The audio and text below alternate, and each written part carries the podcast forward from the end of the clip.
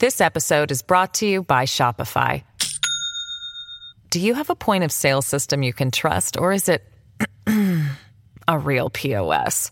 You need Shopify for retail. From accepting payments to managing inventory, Shopify POS has everything you need to sell in person. Go to shopify.com/system, all lowercase, to take your retail business to the next level today. That's shopify.com/system. What the truck?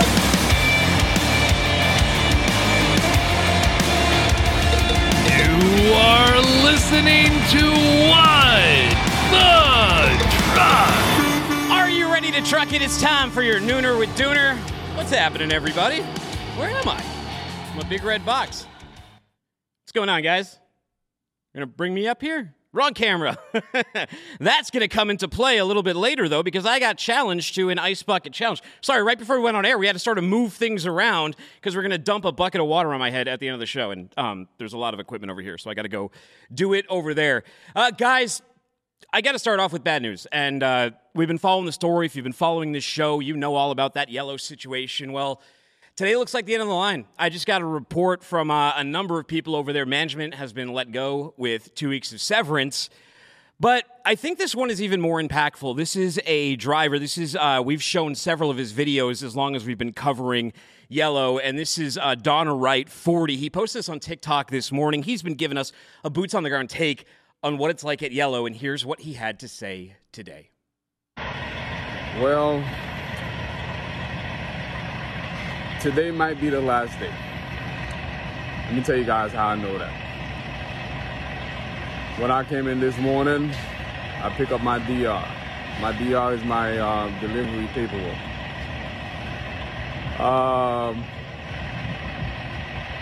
Most of the bills have driver collect, meaning that we don't deliver the freight unless the customer gives us a check for those freight. With no invoice. I was told to just let the freight go. Don't worry about how much they owe, just release the freight. They're not holding no freight. That means everything confirmed that this company is done.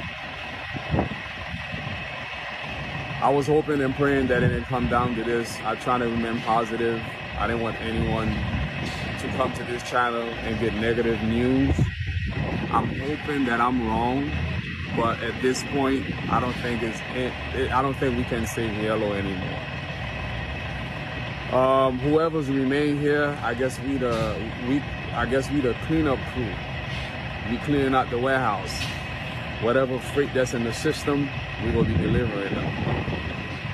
A lot of people call me delusional or crazy. I'm not delusional and I'm not crazy. I'm just a driver who have family to take care of that have hope that I can keep my job. You know, and now I will still keep you guys updated. I will remain here to the end. I made a promise to you guys. I'm gonna remain strong. I'm gonna stay here.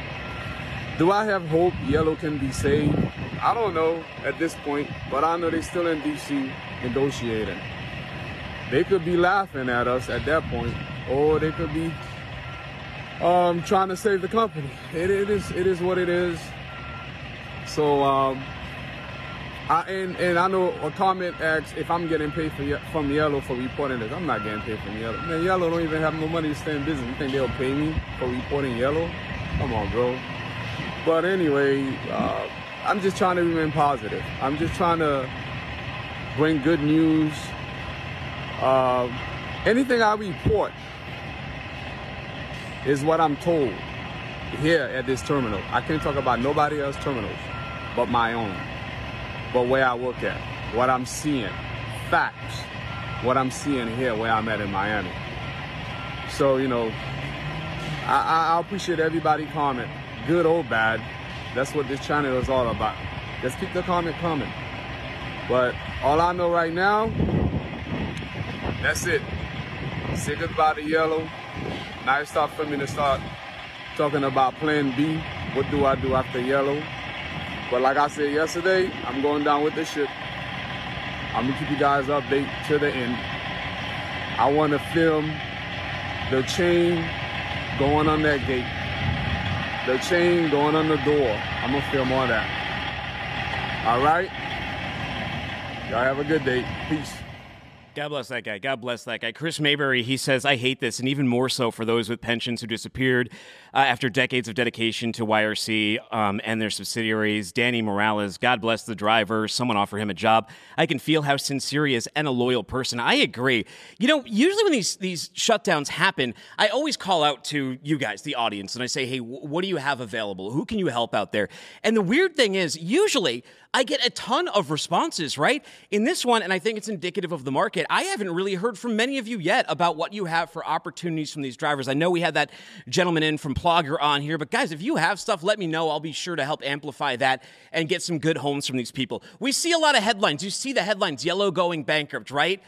That's not tangible. What's tangible is seeing the actual impact that is happening to people on the ground. We're talking about 30,000 workers here that are losing their jobs. This is, by the way, that was Miami that he was in. These are the warehouses over in Charlotte right now. They're just clearing things out now. If you have freight with them, I'm sure you're panicking a little bit looking for all of this stuff.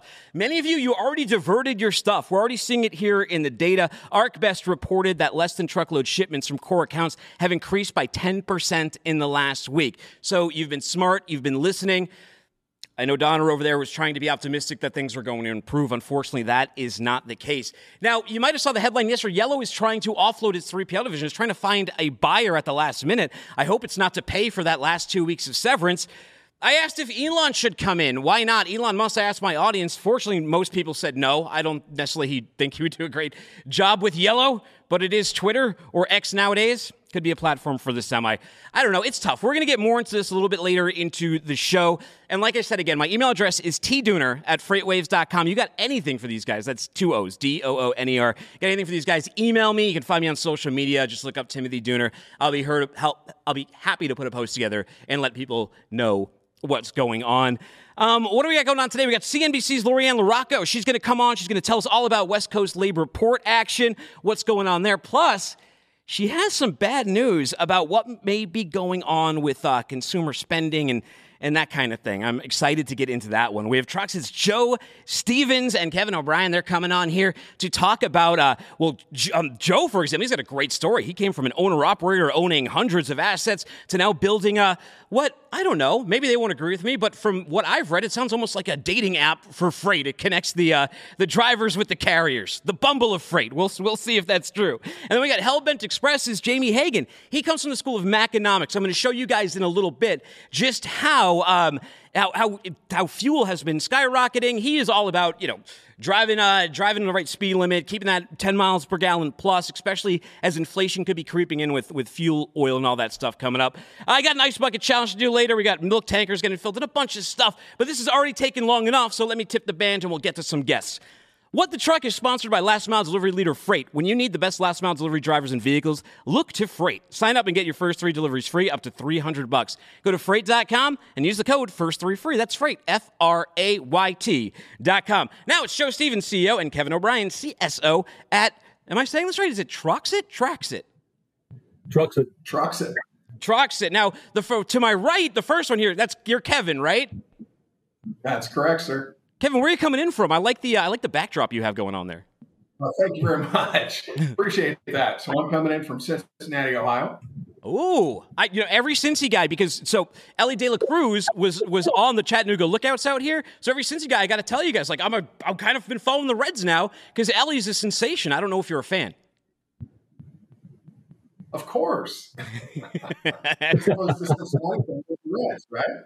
Yeah, and Joe, you're the CEO over there. You heard the driver talking. You know the Yellow news. I saw you made a comment on LinkedIn. Any take on this? It's tragic, is what it is. Anytime you see an organization that large, that much scope and breadth, we've seen it over the past few years. A lot of trucking companies that, for whatever reason, have gone by the wayside. It's an absolute tragedy, not only for the consumer, the industry, the perception, but I tell you, it's terrible for the drivers. They say, drivers will get another job. Well, that's not really the point. Yeah. The point is that they put their heart and soul into an organization that they've represented, worked very, very hard, and for whatever reason, beyond their control, a company decides to go a different way or a different direction, or in this case, not exist at all. It's tragic. It's very tragic. I hate it. I hate to see it for the industry. Yeah, it's a dark day. I mean, it's the biggest trucking bankruptcy in history. I mean, it's twice as big as CF. Yep, it is. It is. And it's just tragic. And, will the drivers find a job? Sure. They'll find a job without a doubt. There's plenty of opportunities out there. And I employ the same thing you said, Dooner. If you have jobs for these drivers, reach out, post, whatever that looks like, to make sure that we can satisfy all their needs to support their family and continue to do what they do best. And that's serve us, because without the truck driver, you and I wouldn't be having this conversation. Amen. And a little cowbell for that. I mean, it's a hard day. Freight always keeps moving, though. Freight always keeps moving. And in a market like this, we got to find tools. We got to find ways to find drivers freight and to be economical, and with fuel increasing, to survive this thing. Now, Kevin, did I describe this well as sort of like almost a dating app for freight, where it pairs the carrier with the driver and the freight? That's pretty, that's absolutely pretty accurate with regard to a dating app. I love it, as a matter of fact. So we're going to coin that here, and by the way, dude. What's that? Absolutely. We're going to coin that phrase, by the way, the dating app of trucking. This episode is brought to you by Shopify. Do you have a point of sale system you can trust, or is it a real POS? You need Shopify for retail. From accepting payments to managing inventory, Shopify POS has everything you need to sell in person. Go to shopify.com/system, all lowercase, to take your retail business to the next level today. That's shopify.com/system. Yes. where the driver makes the first move. Where's it? The shipper. Right. That's right. Well, it's not the Tinder for trucking, to be clear. Just to be clear. Well, how does it work? What's the elevator pitch on what you all do?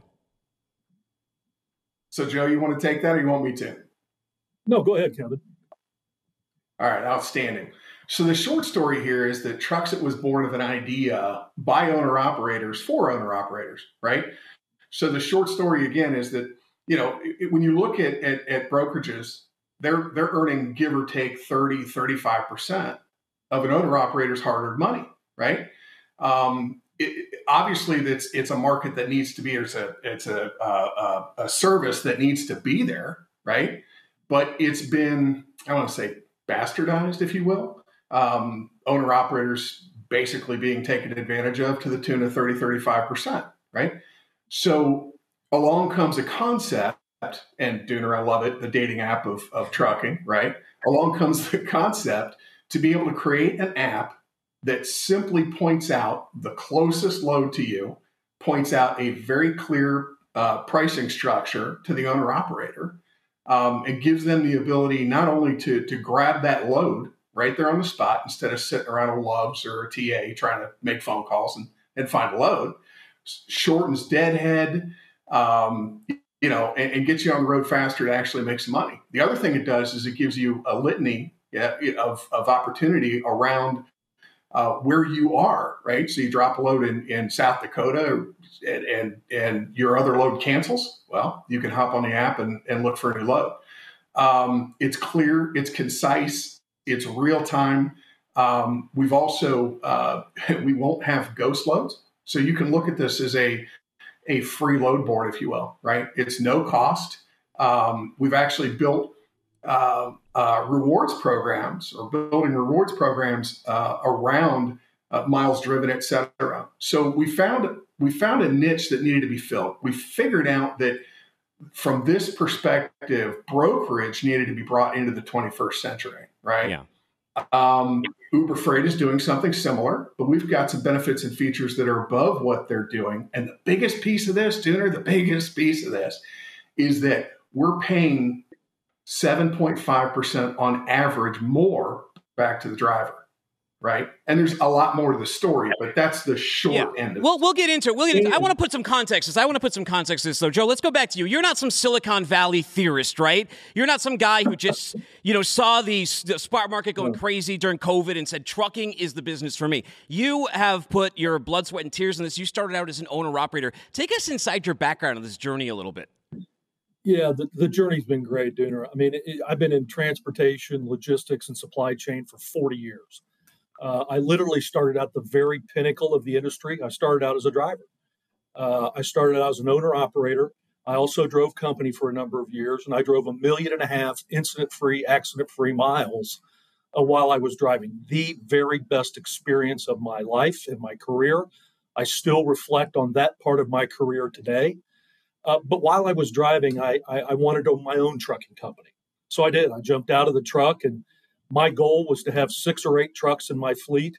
But over time, that grew to over 650 trucks, predominantly an owner-operator model by design, because I didn't have any capital to invest into this new company. What I did have, though, were the alliances and friendships that I had made over the road over 10 years to come join me. And my assurance to them was, you join me, I'll keep you running. So it was a very fast pace. It was an outstanding opportunity, made wonderful friendships, wonderful people, and was fortunate enough to have my company bought in 2007. I shared all the profits with every single driver and every single employee of the company, because without them, JMS Transport would have not been what it was. After I sold my company, I retired for about 10 minutes and have held a couple leadership roles since then, most notably Vice President of Operations and Driver Development for UST Select. I was heavily involved with CR England operations and England Logistics Brokerage. I was president of XPO Logistics for a number of years. And as you alluded to, I'm currently CEO of Trucksit. So it's been a full circle for me. I'm very passionate about the owner-operator model. There are 800,000 owner-operators in the marketplace today. Before an owner-operator, this is staggering information, that they have a lease payment or a truck payment. They have fuel. They have insurance. They have tolls. That equates anywhere between $2,500 to $2,850 a month before they even move their truck. It employs all 4 of us, Kevin and I and our other 2 partners, along with all of our technology team and customer support team, to make a stand on how we can provide a better support structure than what the traditional support structure is today for that owner-operator. Additionally, being able to provide the shippers an additional capacity that they may not have. So this is something that is very, very passionate for me. We've been only designing this for the last 11 months, Dooner. We are going to launch here very, very soon, in addition to some other support structures that we are currently working on that Kevin will outline, that will bring this entire Trucksit universe to the owner-operator model, the consumer, and shippers. Yeah, Kevin, now we can go to that thing. Now I'm curious, what makes you different than the other girls? In this case, the girls being Uber Freight and other load boards. I love the way you put that question. So we are the extreme dating app, if you will, of trucking. Short story is that we figured out while we were building this that we were going to need some support structure along with it, right? So what's important to the owner-operator? Finding a load, reducing deadhead, reducing that cost, being able to pick the best load for them at the time. And then the cash piece of it, right? The actual payment process, getting paid as quickly as possible. I mean, your audience is well aware that it can take up to 21 days to get paid once you drop the load. We're reducing that to 2 hours to 48-hour time frame with electronic POD. So we needed a cash app at the same time. So inside of that, we also built Trucksit Cash. So we're going to be dropping a full-blown cash app powered by MasterCard to pay the owner-operator much more quickly. It kills the factoring piece, and it's next level. The next piece of it is that we also figured out that, obviously, or we knew that the owner-operators needed stuff, right? Maybe a headset, maybe a T-shirt, maybe a safety vest, you name it. So we opened Trucksit.shop. We're launching a program where you'll be able to use rewards for miles driven for Trucksit Cash, and you can turn around and spend that at Trucksit Shop or elsewhere if you wish. So No, it sounds. How? Where? Like people who want to get a demo of this or get the user experience and all that kind of stuff. Where would they go to sort of check that out? Please go to Truxit.app, Truxit.shop, and Truxit.cash. Now, Joe, I got to tell you something. Joe, I got to ask you. We're rolling out our new website tomorrow, Truxit.com, which will have all of these caveats related to it. That's how I'm going to spend my weekend, looking at the website. No, well, they'll probably check it out Monday. It'll be up and running by then. But, Joe, before I let you go, what's your prediction? Q3, Q4, we in for hurt? We in for got to be smart? I think we're going to stay kind of flat right now. I think the RPM is going to stay pretty much where it is, unfortunately. I think we're probably looking Q1 2024, where we'll see a little bit of relief from the RPM that we've kind of been stagnant for the last, 18 months now. Yeah. That's the way I see it. All right. Well, hey, go get matched. Go get matched with your freight on Trauxit. Go check it out. Check out their new website this weekend. Guys, thank you for coming on the show and sharing your insights. I really appreciate it. Thank you, Dooner. Appreciate it. Dooner. Take care. All right, everybody. Meanwhile, Connor, Dr. Jones is going to make his grand entrance for you. Which door do you think he's going to come through? The left one. Purple? Uh-huh. Okay, let's find out. My mother will laugh at this one, because when I was like a kid, I think the first job I ever told her I wanted to be was a dancing dentist. Yes. I mean, this is cool, but it's also a little, like, when you're a kid, this is cool. When you're adults, it's a little more creepy, because it's like, Mr. Willy Wonka man with the flashing shoes. I don't know. Let's talk to Lori Ann LaRocco, senior editor of Guests over at CNBC. You look great today. How you doing? I'm doing well. How are you? Thanks for having me. I'm doing good. Hard day. You probably heard the Yellow news. I know you're not you're more ocean than trucking, but it's not easy. No, it's definitely not easy. And even though we all know that the capacity can be met, we're talking about we're talking about people's lives, right? And so, there are unintended consequences when it comes to things like this. And when you look beyond the supply chain, in the end, trade takes people. So it is a hard time. Lori Ann, I always look to you and Greg Miller and Sal Mercogliano for my ocean news, and I've been following you on this strike stuff, and I'm getting whiplash between this and Yellow, like and all this labor action. My head is going nuts, and like I see your report, and I'm all happy, and I'm like, look, there's this turmoil. Oh, good, UPS just got solved. Oh, good, that port strike up in Canada got solved. Hey, and maybe even Yellow, they said that they might, and then like not all of that worked out. UPS was fine, but everyone else still turmoil. Labor action back at the port. Tell us what's happening. Sure. So today is the second day of voting for the Canadian West Coast workers at the ports. And, they're voting on the tentative deal. And you and I both know a deal is not done until every union worker votes on it. And that also includes with UPS. I mean, they have said yes to the tentative deal. They will, they're voting on it. It's one of those things where with the supply chain, nobody likes uncertainty. And, you have seen between the blank sailings, between the vessels that were rerouted, the port of Vancouver and Prince Rupert, they are going to hurt. And I have spoken with logistics managers who have told me that their clients have told them under no circumstances will I ever go back to Vancouver. And that's a big deal because, even though that the longshoremen are going to get their fair share or whatever they're asking for in the end, there will be less trade going through Canada. And that does, in the end, as you know, impact a country's GDP. Now, did I hear this correctly? The ILWU said they're not going to touch diverted Canada freight? That's correct. And so you and I both know when it comes to trade, there's that digital bill of lading, right? The receipt for the container.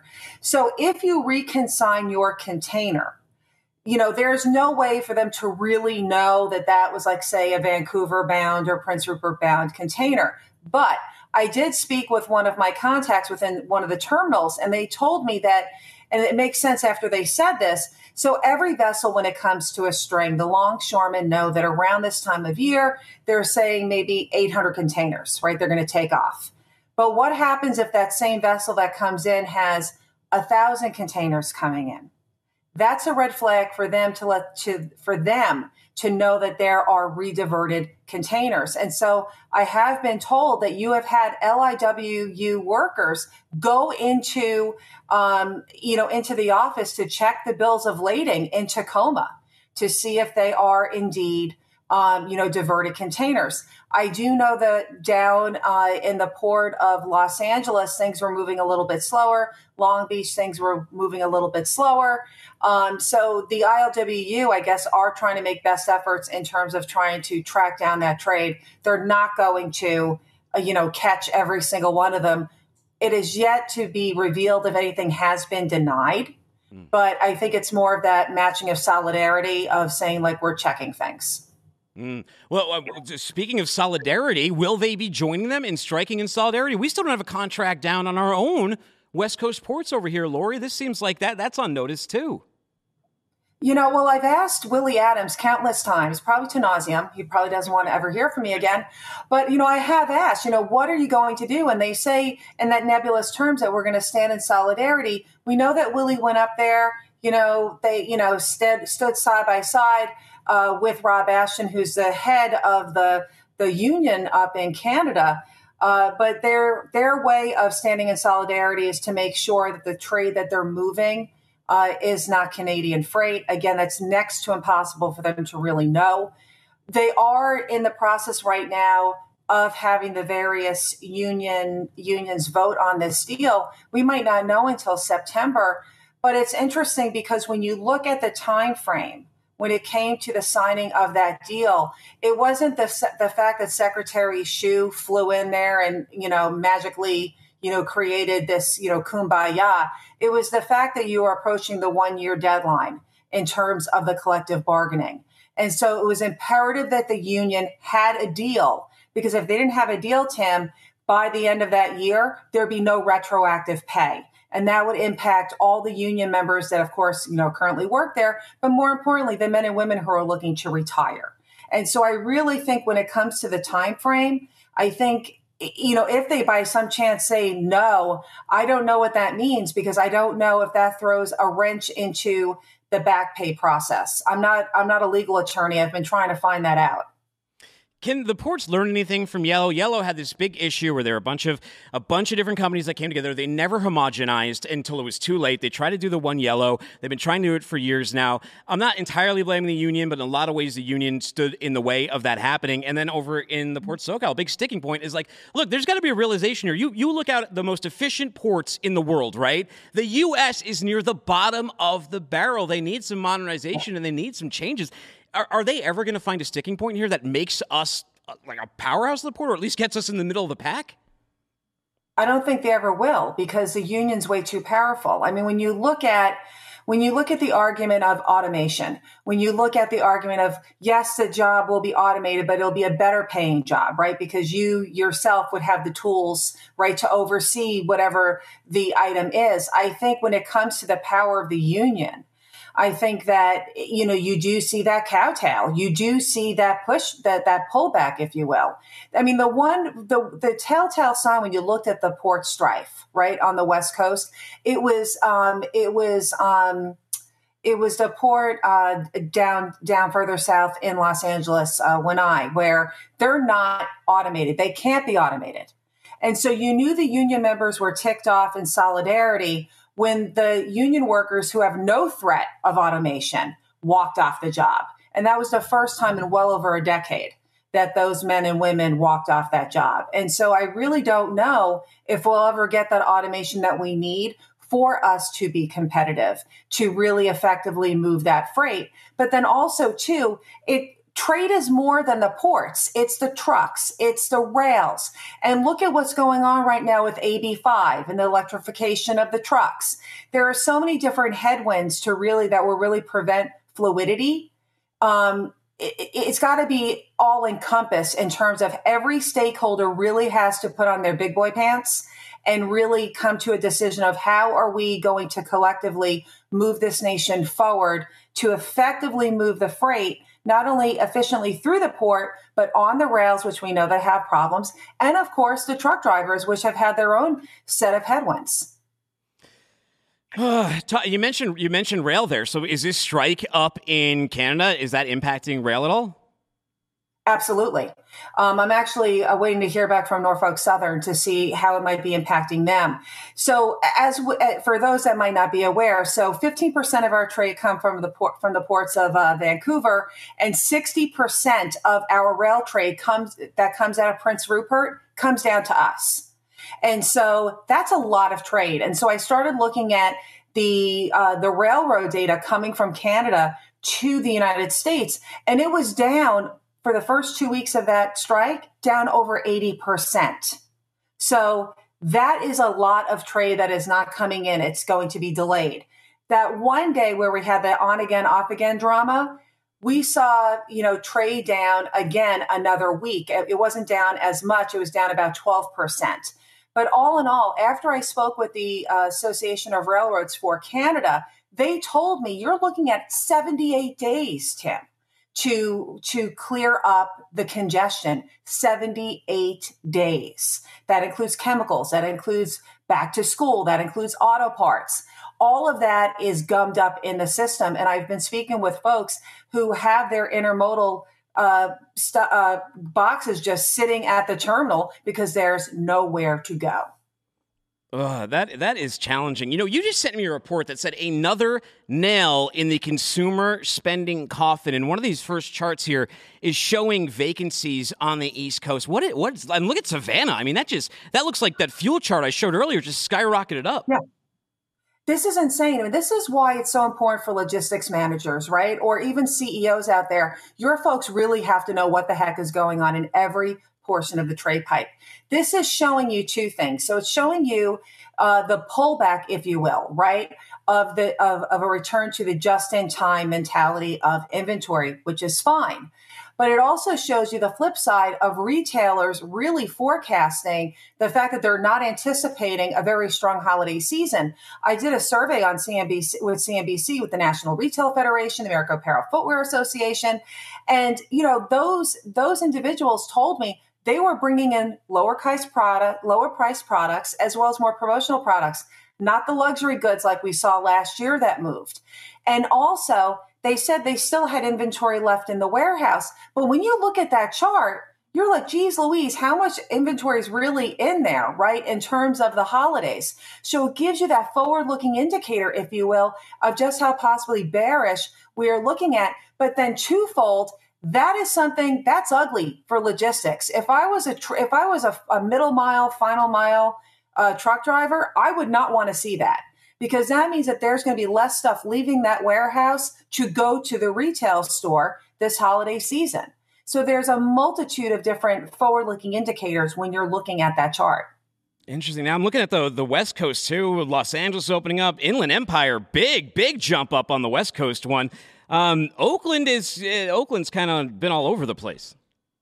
Yeah, Oakland. I mean, Oakland's it's like this ugly stepchild between the problems at the ports to, the problems that they have just in general. I think it's that reflection of that up and down, right? Because it's not as fluid as it needs to be. But when it comes to the just in time, right? And the men and women that drive in day in and day out that listen to your show here, they know very well when it comes to that just in time 2-day turnaround, it is imperative to really have those distribution centers in the middle of the United States. And this chart represents that type of strength. And so when you're looking at where am I going to move my trucks, where is those pockets of opportunity? It really does reside right now in the Midwest because folks need to get their product when it comes to, the middle part of America. We were talking a couple weeks ago about, if you show us next one here, ocean booking charts. I was talking to Henry Byers about that one. He was saying, hey, that doesn't look good. This is a leading indicator on what's going to happen in peak season. And there's not a ton of volume coming in. No, and if you really look at it, that chart that I chose is actually, it's all of the United States. It's all of the ports rather to the United States. I didn't just pull China. Just because we already know that China orders are down 30 to 40%. So we already know it's going to be ugly. But that's every country that we import from. That's ugly. And so if you are banking on any type of peak season, I'm calling it peak season as PEAKED, which is, peak it, it's just not good. It's sickly.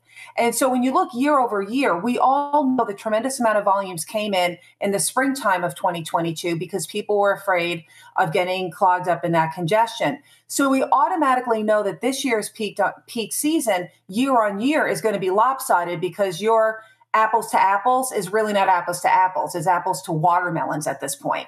But when you're looking at the lack of inventory coming in, this really shows you that if you are a logistics company, you really have to start differentiating yourself again with service and your branding and the relationships. This is key. In times like this is where you see the pockets of opportunity. With Yellow, it's unfortunate, but it's a pocket of opportunity to grab more capacity. And if you are able to deliver right during times like this, it's, this will help set you up for the future. Now, what if we look at regional level on storage on here, too? I found this one really, really curious. And if you're looking at, Midwest is really big up here. We're looking kind of flat over here, and then you get West popping up again, too.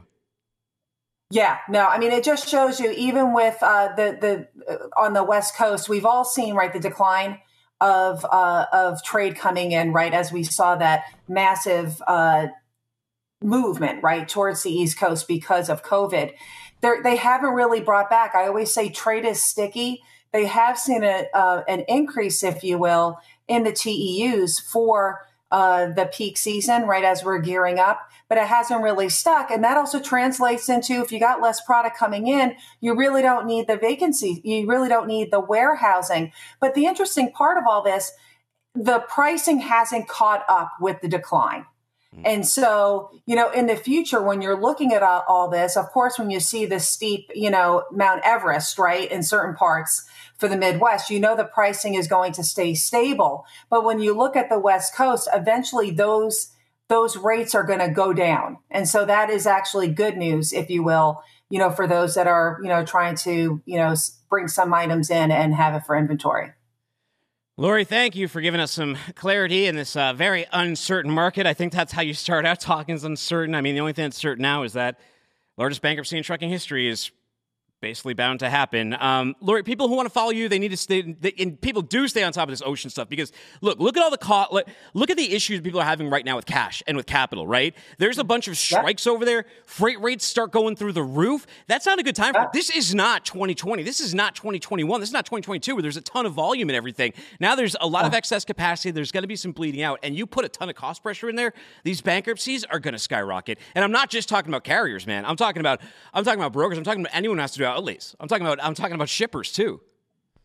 Exactly, because you pointed out it's not just the one thing. It's the entirety.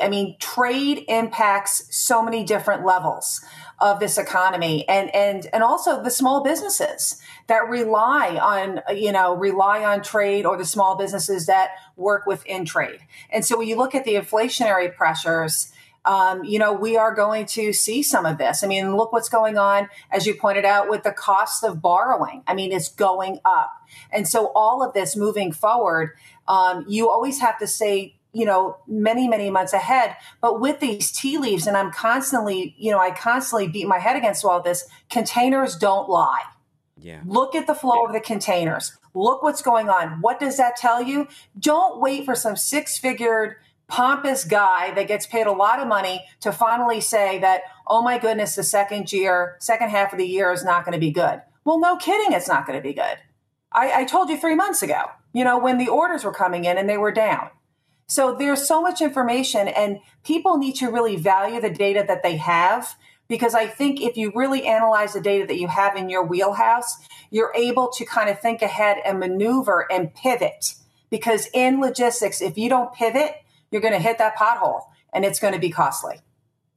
Hey, thank you so much for your time today. You have an amazing weekend. Everyone go check out her work on CNBC and, of course, on FreightWaves.com as well. Thanks. Take care. All right, everybody. Hold on. I got a couple comments here. Morgan says I think he's talking about Yellow here. This should take a bit to shake out, but eventually people will be needed. A. Yonchi says, was a great company in the 80s and 90s. I'm retired now, but I had a great terminal manager, salespeople, and VPs of operations to go get stuff moved 24/7. Sad day for all. Yeah, it's a company that touched A lot of people. Thank you for your comments, by the way. We got to tip the band again here. What the Truck is sponsored by Last Mile Delivery Leader Freight. When you need the best last mile delivery drivers and vehicles, look to Freight. Sign up and get your first 3 deliveries free up to $300. Go to Freight.com and use the code FIRST3FREE. That's Freight, F-R-A-Y-T. Elsewhere.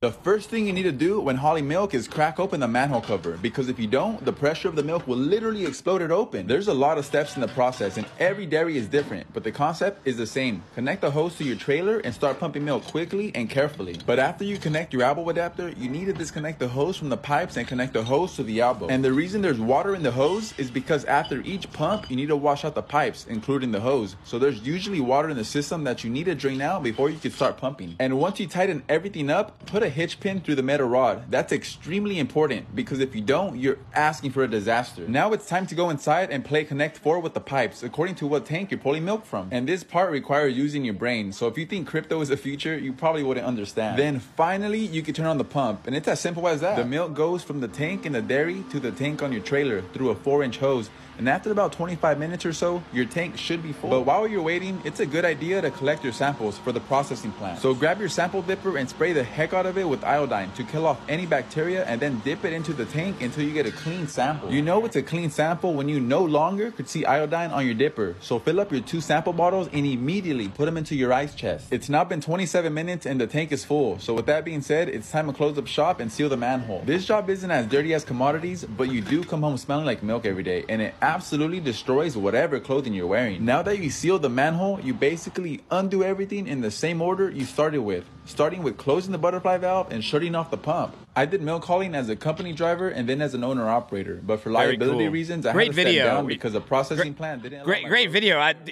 Although, when you see milk in a tanker like that, I'm not sure it's like as appetizing when it's coming in like an oil tanker as it would be. We got Jamie Hagen here, owner at Hell Bent Xpress. Hey, Jamie, you ever milk a cat? How's it going, sir? You ever milk a cat, Jamie? It's going good. Cool, man. Can you hear me okay? Yeah, a little bit. Just having some technical difficulties. You caught me on the fly here. Oh, it's cool. Where are you right now? I'm in Toledo, Ohio. I delivered in Detroit earlier at Walmart DC, and I literally just got to my parking spot when we decided to do this. Well, hey, Jamie, any thoughts on Yellow? So big news came down today. They're winding down over there. We're hearing from everybody.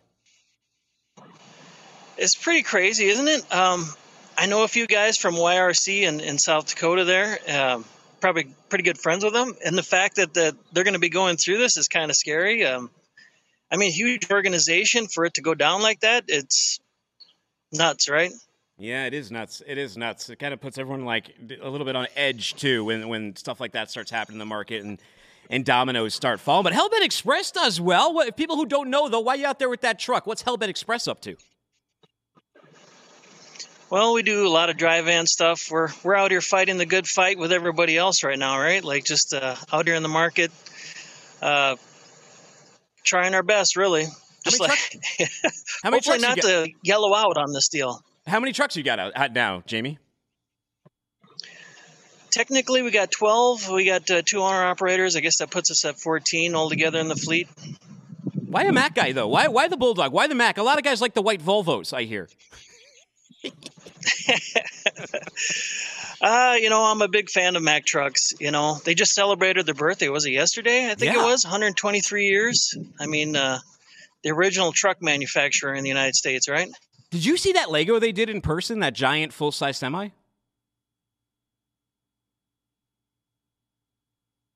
Jamie? His connection's a little rough. His connection's a little rough from where he's coming in from. Hopefully we can get him back connected. Maybe you guys can technical difficulty him. Keep me updated on the board over here, and we'll bring him back up if we can, because I really want to get into fuel. And the reason why is we'll show the fuel chart really quick. I'll speak to it a little bit. Show this Sonar fuel chart. Look right here. This is skyrocketing. This is up to 3.978. Sorry, I can't speak today. That's a diesel truck stop price per gallon average for the United States, and you've seen it skyrocket since the 24th. I was talking to Donnie before I went on air. He said there's a good chance that this could go up even higher. So that's something to watch right here. The other thing he was saying is we got heating fuel coming in, and that usually starts ticking up around.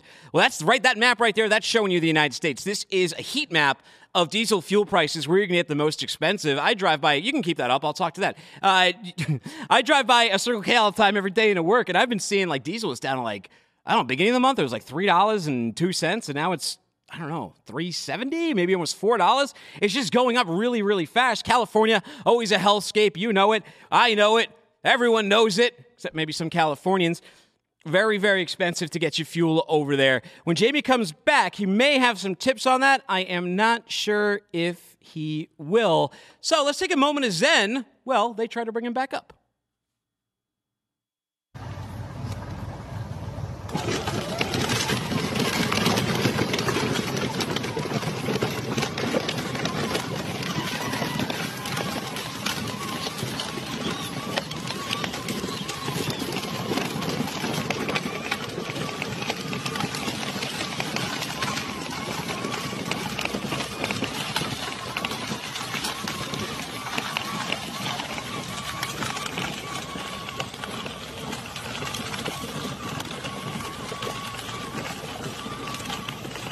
Don't know if they will at the moment, so let's just go to good news, bad news.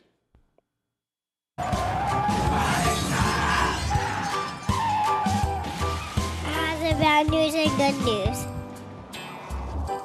Yeah.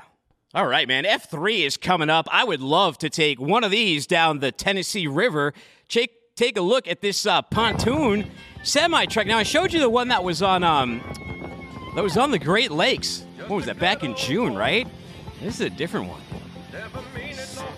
Do you guys like this? I mean, it's just aesthetic, right? You're just putting like a semi-truck cab on the front of a pontoon. I think it looks pretty sick, though. You real cold on that? You anger people with that thing? Nah, be nice on the water. Be nice on the water. Here's a scary video. So, bad news, you're driving down the road and some idiot hits your truck while you're driving with your dog. Here's the good news, though. The boy's okay. Got volume on this? As you can see here, this driver's coming. Someone comes out of nowhere. His dog's on the passenger seat next to him, and he gets jostled right off the thing. Fortunately, he's back on there. He's looking at his owner like, what the hell happened here, Daddy? Fortunately, he is okay. It looks like we might get Jamie back. He's over in that warehouse and receiving location, so I'm not sure what's going on. So we'll go through good news, bad news. We'll dump some ice on my head, and we'll end whenever that is. Guys in the back. This guy over here, speaking of lucky, we talked about Spencer Hyde, the dude who drove underneath the truck and survived. This guy here, let's play this one twice so you can actually see what happened. Because the first time I saw this, I was like, was that guy in the road the entire time? But he wasn't. When you see when this thing loops back on here, I'm not entirely sure what this person was doing. Were they trying to like hitchhike a ride? Let's take a closer look. He's hanging onto the side. And he falls off. Is that his own truck? I have no idea. Is this in Europe? And it drives right over him. He's lucky he did not get squashed like a bug. Well, gentleman over here, here's the good news. You're driving around in your little Mario Kart. You're driving around the streets of San Francisco in your little Mario Kart when the police come by and you decide to throw some shells at them. You threw the red and blue shells at my vehicle. Is that illegal? Yes, sir. It's vandalism. I'm going to have to tow pound your vehicle. Bruh. Hey, man. Can you step out? Yes, sir. What's going to possibly to get it back? You got gold coins? It's a me, Mario. I always got gold coins on. No, that's the only way. All right, we good. You got safe. Excellent. Oh, yeah, Christian out here. I was challenged recently. I haven't heard of this thing since 2014 when the Ice Bucket Challenge went viral. But then Freight Caviar, he's very influenced by like Korean K-pop stars apparently, because this movement, the Korean K-pop stars have been bringing this back and Korean influencers have been bringing it back to TikTok. So he put a video where Christian Giblis was dumping a bucket of water on his head. He challenged Mr. Please Advise himself, read Loosed a lot. And, well, let's take a look at that video.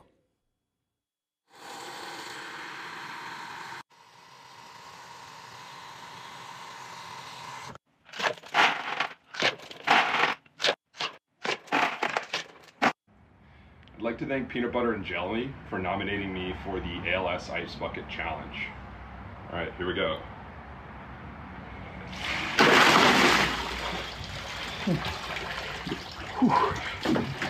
It's cold. Timothy Dooner, I nominate you. Please advise when you will be able to complete this ice bucket challenge. Thank you. So Reed, thank you very much for challenging me, shining a light on what's going on with ALS and everything going on there. Happy to do this ice bucket challenge over here. Christian me with this fucking water. Happy ice bucket challenge.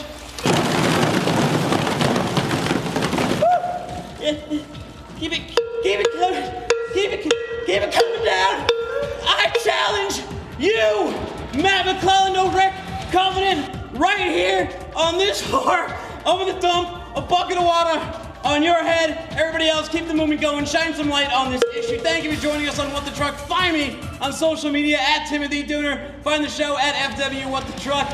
Look up the show wherever you get your podcast. We'll bring Jamie back on another time. I gotta go get a towel because I'm freezing. Take care and don't be a stranger.